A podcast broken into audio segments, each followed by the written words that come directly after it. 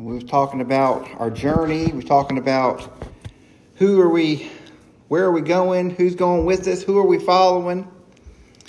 And today we're going to talk about want versus need.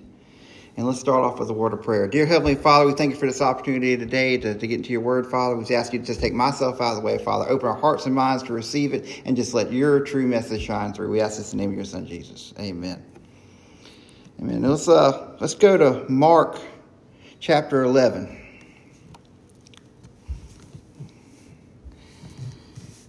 And this is the, uh, the triumphal entry into Jerusalem. And when they came nigh to Jerusalem and Bethphage and Bethany and the Mount of Olive, and he sent forth his two disciples, and said, Go unto your way to the village over against you. As soon as you entered unto it, you also find a colt tied. And wherever the man say, loosen him and bring him. And if any man say unto you why he does this, ye say, The Lord has need of him, and straightway he will send him hither. And when they went on the way, they found the colt tied and with the door, and they placed him where two ways they met, and they loosed him. And certain of them stood and said, What are they losing thy colt? And they said unto them, As Jesus has commanded, they let him go, and they brought the colt to Jesus, and they cast their garments on him and sat upon them. And many spread their garments down along the way, cutting down branches off the trees and strewed them on the way. And when they went before them, they followed and cried and saying, Hosanna, blessed that cometh in the name of the Lord. Blessed be the kingdom of the Father David that cometh in the name of the Lord. Hosanna in the highest. And Jesus entered to Jerusalem and into the temple. And we had looked around about these things. And now the time had come and went out into Bethany with the twelve. Now I want to turn over and I want to look at John's account of this because there's a few things that John mentions that we need to, to look at today. So that's going to be in John 12.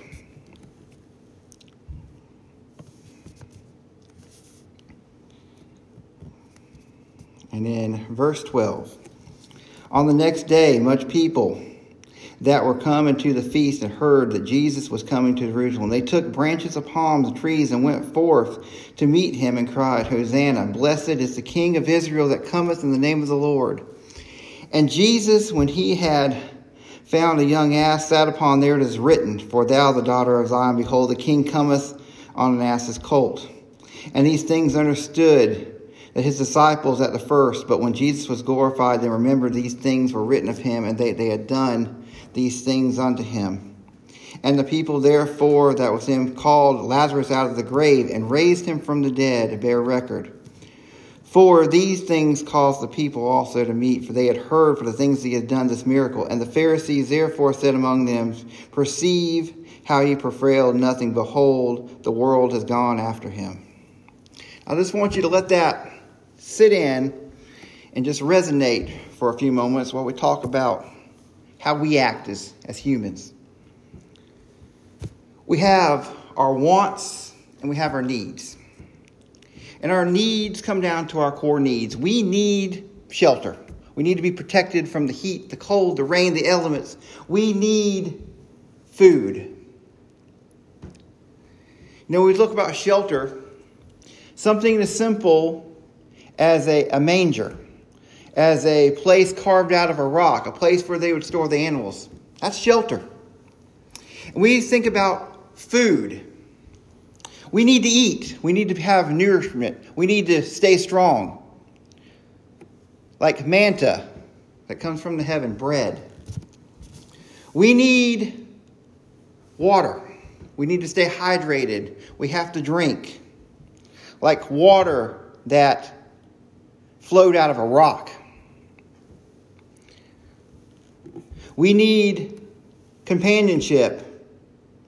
Like when God said it wasn't good for man to be alone, so he created woman. All through the world, the word, God provides us with our needs. But it seems like that's never good enough for us. Because we don't want just shelter. We want a mansion. We don't want just food. We want a gourmet meal. We don't want water. We want wine.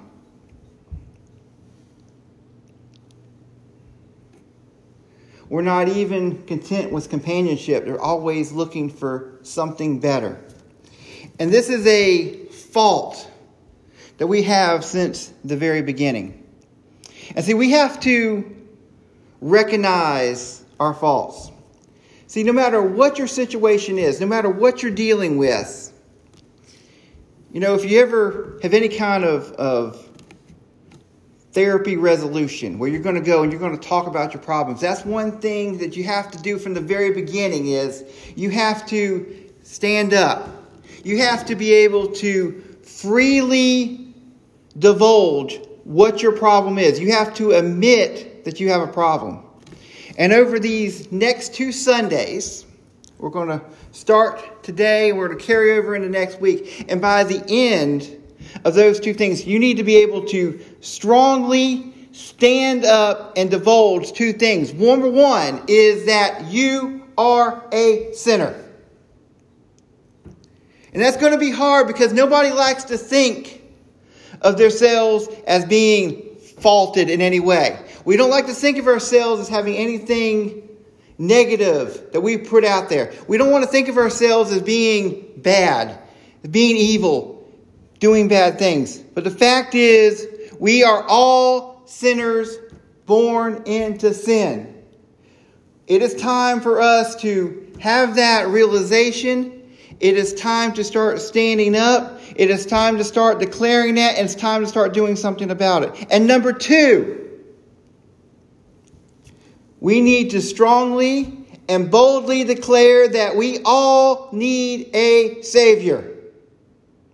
That we cannot navigate this world alone. That we cannot buy, we cannot correct, we cannot do enough to get ourselves into heaven. We need to stop wondering we need to stop thinking, maybe taking away the what if, the what out, and we need to start believing. We need to have faith. We need to come to the realization that God is alive and well, that God sent his son so that we all can be redeemed, that we can be saved, that we can secure our place in heaven. We have all these wants. We have all these wants. We have all the things that we want to do. And I hope I'm talking to a bunch of believers. I'm hoping that we're talking to born again believers that believe that God is up there, God is listening. But there's a problem with that as well, It's because we have these wants and we want God to do things our way. We want to see it in our time. We want it to do it the way we want it to be done. But the fact is that we have needs. And these needs need to be taken care of. And oftentimes our needs do not line up with our wants. And God is concerned about our needs.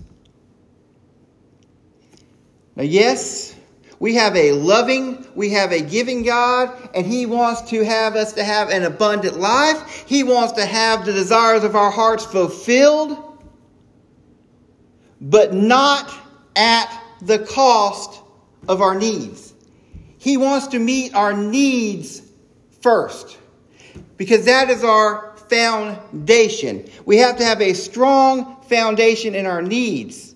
And once those are met, because these are the things that condition our hearts. These are the things that build our character. And once we have our needs met, then we can start receiving our wants. Because we have to do things in the correct order. We see that God created a place for man. He made the world. He made the garden. He put everything there that man needed, and then, only then, when it was ready, did he put man in it. And it's just like us. We might want some fancy furniture, but you have to have a place to put it first. We have to have that house to put it in. But so many times we put that proverbial cart before the horse and we try to get things out of order. How many times in life have we wanted something so bad and we're willing to do all these things to get it? We sacrifice in other areas. We stop being charitable. We stop doing these, these things that we could be doing good, and we focus everything to get this want made. And then we find out that in the end that this thing wasn't as great. The buildup wasn't as good as we had in our mind. It worked out so much better in theory instead of in function. That once the, the hunt is over, that the, the dream is where the, the most of the pleasure took place, that the payoff was not worth the sacrifice. Where when you have your needs met, that is where the real payoff is. And God knows the difference. He knows what we need. He knows what our wants are going to get us. And we get so focused on that want. And even times when the things line up, when it looks like a need and a want is going in the same direction, we focus so much on how we want it to pay off. We want that short term fix because we know from our past teachings that we are a person, we are people that are driven by feelings. So if we're feeling sad, if we're feeling hurt, if we're feeling in pain, we want them feelings to be corrected right then. We want that short term payoff. We want to take care of the symptoms. You know, you can have something wrong with you and you can take some kind of medication that'll treat the symptoms. It'll take care of the runny nose, it'll take care of the cough, it'll take care of the, the stomach ache, whatever the case may be. But oftentimes it's not treating the source of the problem, it's just masking it. And so many times in life, that's what we're doing. We're taking our wants and we're using them to mask our needs. Now we have these two examples that we started with today from the Word of God. We see these, these people, and they're, they're following the prophecy. We see the prophecy take form, we see him riding in. And these people are so excited because they're, they're throwing down their garments, they're cutting down trees, they're making a, a big spectacle. The hero is riding in. But the difference is, is the need and the want. He's riding in because he needs to be a living sacrifice for all of us, for the entire world, for everyone to have salvation, to everyone to be able to find their way back to God, to everyone to be able to secure their place in heaven, for their ransom to be paid, to be covered in the blood. That is the need. That is the need of every man, woman, and child. But they were concerned about the want. And it comes from 1 Samuel 8 10 and 18.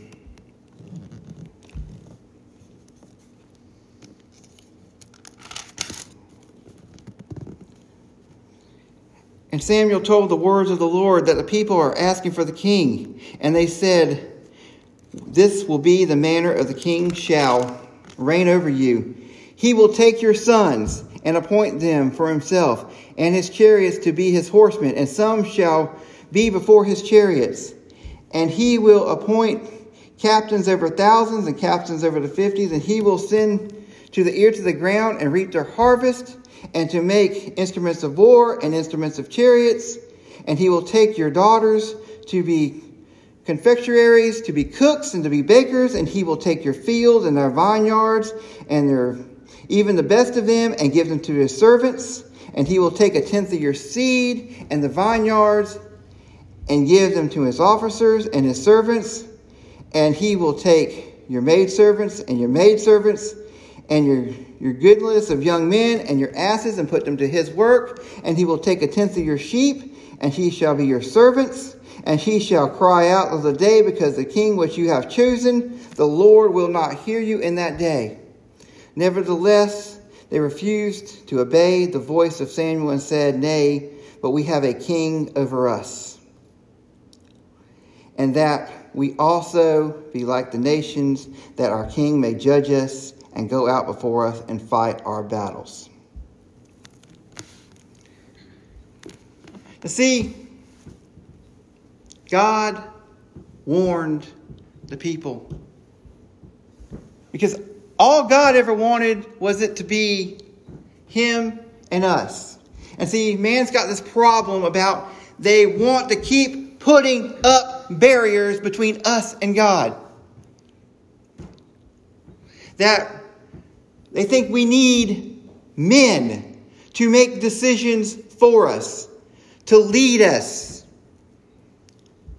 And God warns that it's going to be problems. He lists all these things that are going to happen. And you know what? Nothing has changed. We don't call them kings, but we have officials that we put in the power. And it's the same thing, except now they take more.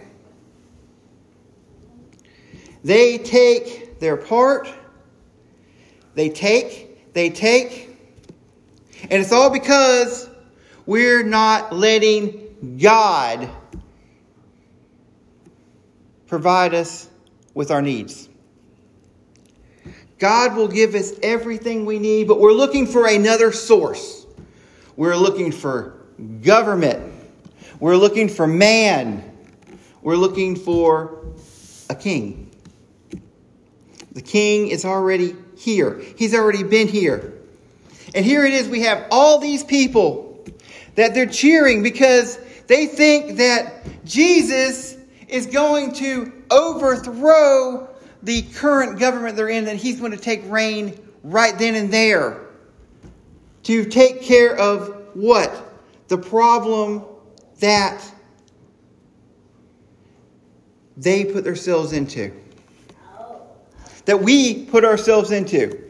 It's a pattern we keep repeating over and over again. We go all the way back to the garden. God says, Do not do this.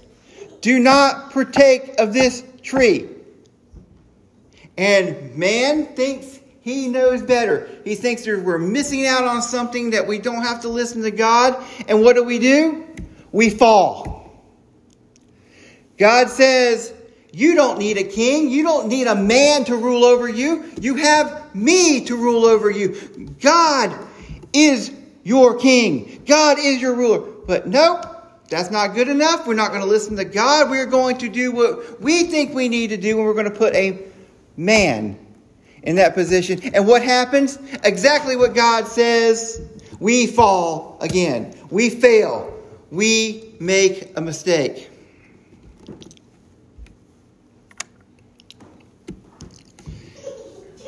And Jesus comes. Opposition, opposition, opposition. We look, and why I want to talk about John's example today is people were gathered because they seen him raise Lazarus from the dead. They were there, they witnessed it, they saw that body come flying out of that tomb. We saw the man that was in the ground gone long before any chance of return. And Jesus brought him back. And these are the people that are here because they witnessed this great miracle. They seen the power firsthand. And then what do they do?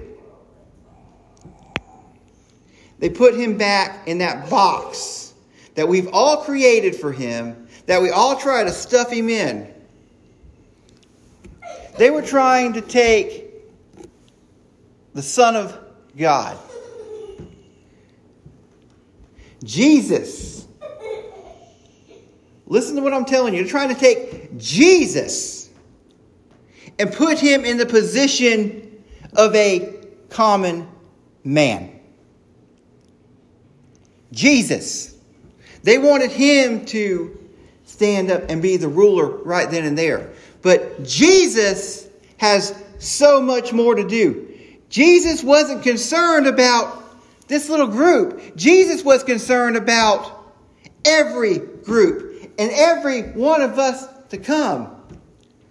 If Jesus just ruled over them at that time, that wasn't do any good to any of us, because we all need a Savior. We need something more than a man that can just simply make decisions from a throne. We need a Savior that can save us from our sins. We need a Savior that can cover us with His blood, that can redeem us. And that is who Jesus is.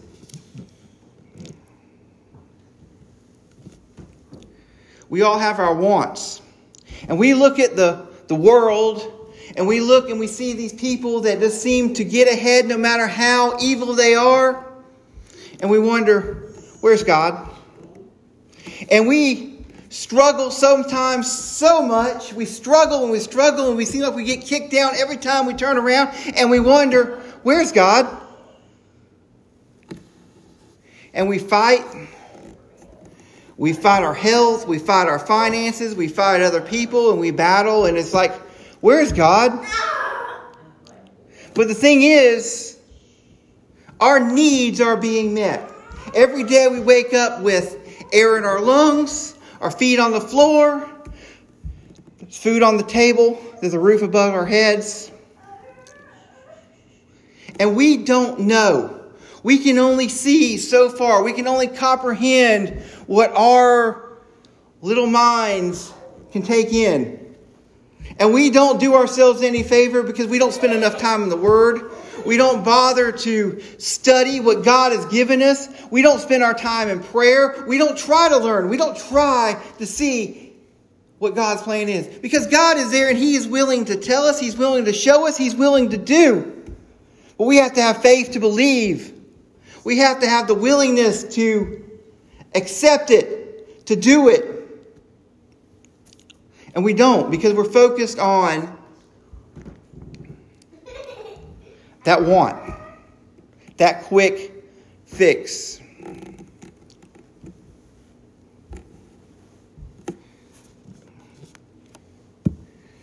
Every day you can sit by your phone, it's going to ring four or five times, and it's going to be someone trying to get your personal information, trying to believe you've won something, trying to get you to fall for something, trying to scam you. And you wonder why it is. It's because it works. Because they are tapping into that basic need to want. And we're wanting things to be different. If we only had a little more money, if we only felt a little better, if that magical pill would only help us lose weight, if we could only find the right app so we could find that person of our dreams, if we could only, if we could only, if we could only. But there we go again with the wants, with the wants, with the wants, without the need. And the need is our most important relationship is our relationship with God that can only be formed by coming through Jesus Christ. Our hunger is not from food, but our hunger is from a lack of knowledge that we are not feeding our souls with what God has given us in His Word. Our mind wants because we are not putting the right kind of information in it. We are not filling it with things that tell us right from wrong, that tells us what is of the Word and what is of the world, because there is a big difference and only one matters.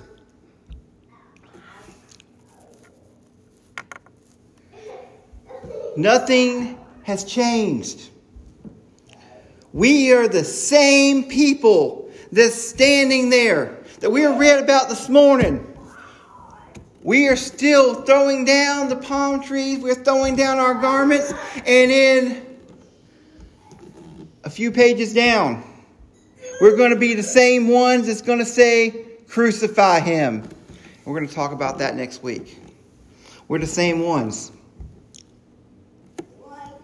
But we don't have to keep repeating the same stuff over and over again.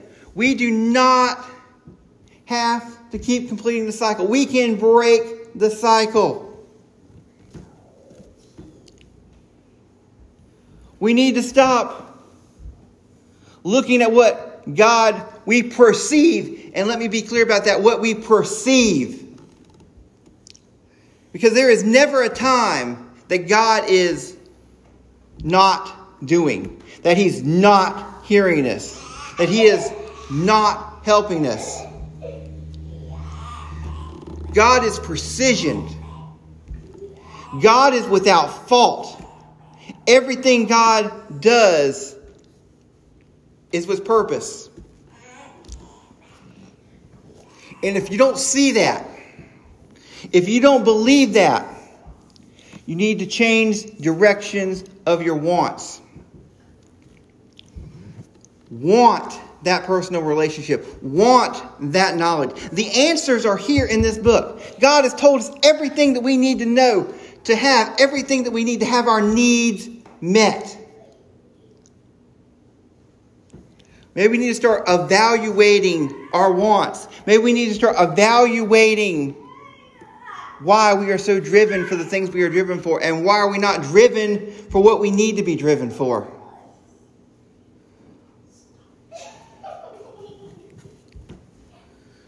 The world would not be in the condition it is today if God was first and foremost. If these seats were full, if the truth was being preached each and every Sunday, if Bibles were being wore out and if faith was running rampant. We got to change our direction. We got to fulfill our true needs. And they're there. God has it there. We just got to learn how to receive it. So many of us, God's gifts are like a package sitting on your porch, is there. We have to pick it up. We have to carry it in. We have to open the box.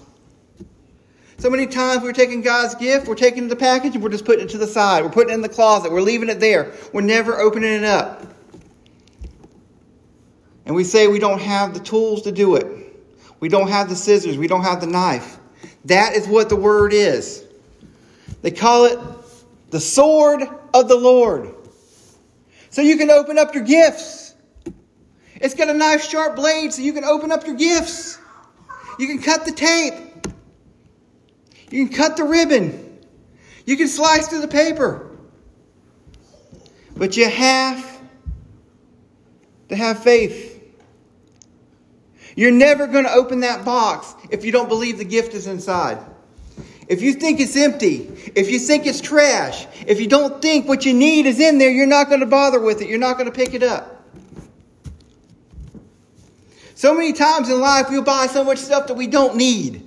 And we store it and we keep it. And we don't throw it away because we think we're going to need it. But the one thing that we do need, we don't use. We don't pick up. We don't receive. And it doesn't cost us anything. There's no, nothing but opening up our hearts, opening up our minds, taking the time to learn how to use it. Are you ready to start receiving? Are you ready to start having your needs met? Are you ready to change your direction where we're trying to fulfill our needs with everything else? And that's what we're doing. if you truly have your needs met, you don't have to have all the wants because the wants are just trying to fill something that isn't there. And there's only one thing that can fill that hole that is shaped like Jesus, and that is Jesus. Nothing else out there, no amount of money, no amount of fame, no amount of fortune can fulfill that hole but Jesus. Bow with me, please. Dear Heavenly Father, we thank you for this opportunity today to, to preach your word, Father. Father, we thank you for, for Jesus. We thank you for, for him coming, Father, and the sacrifice he made. We thank you, Father, that the opinions of the people didn't sway him, that the wants of the people didn't change his mind, that no matter how things looked, no matter what he knew was coming, Father, that he still stood strong for all of us. We thank you, Father, for the patience that you show with each and every one of us. How each and every day we wake up and we fail. And we wake up and we fail. And yet, Father, you still love us and you still give us chance after chance and you still want to see us succeed no matter how many times we fall down. No matter how many times each generation fails, you're still there for us. You're still loving us, Father, and we just praise you for that. And Father, we know that there are people out there that are empty, that they're missing something, and we know what that is, Father. We know that we hope that that light will beacon them to you, Father. That these holes can be filled, that decisions can be made, and changes can be done. And we thank you, Father, and ask these things in the name of your Son, Jesus. Amen. Page 382.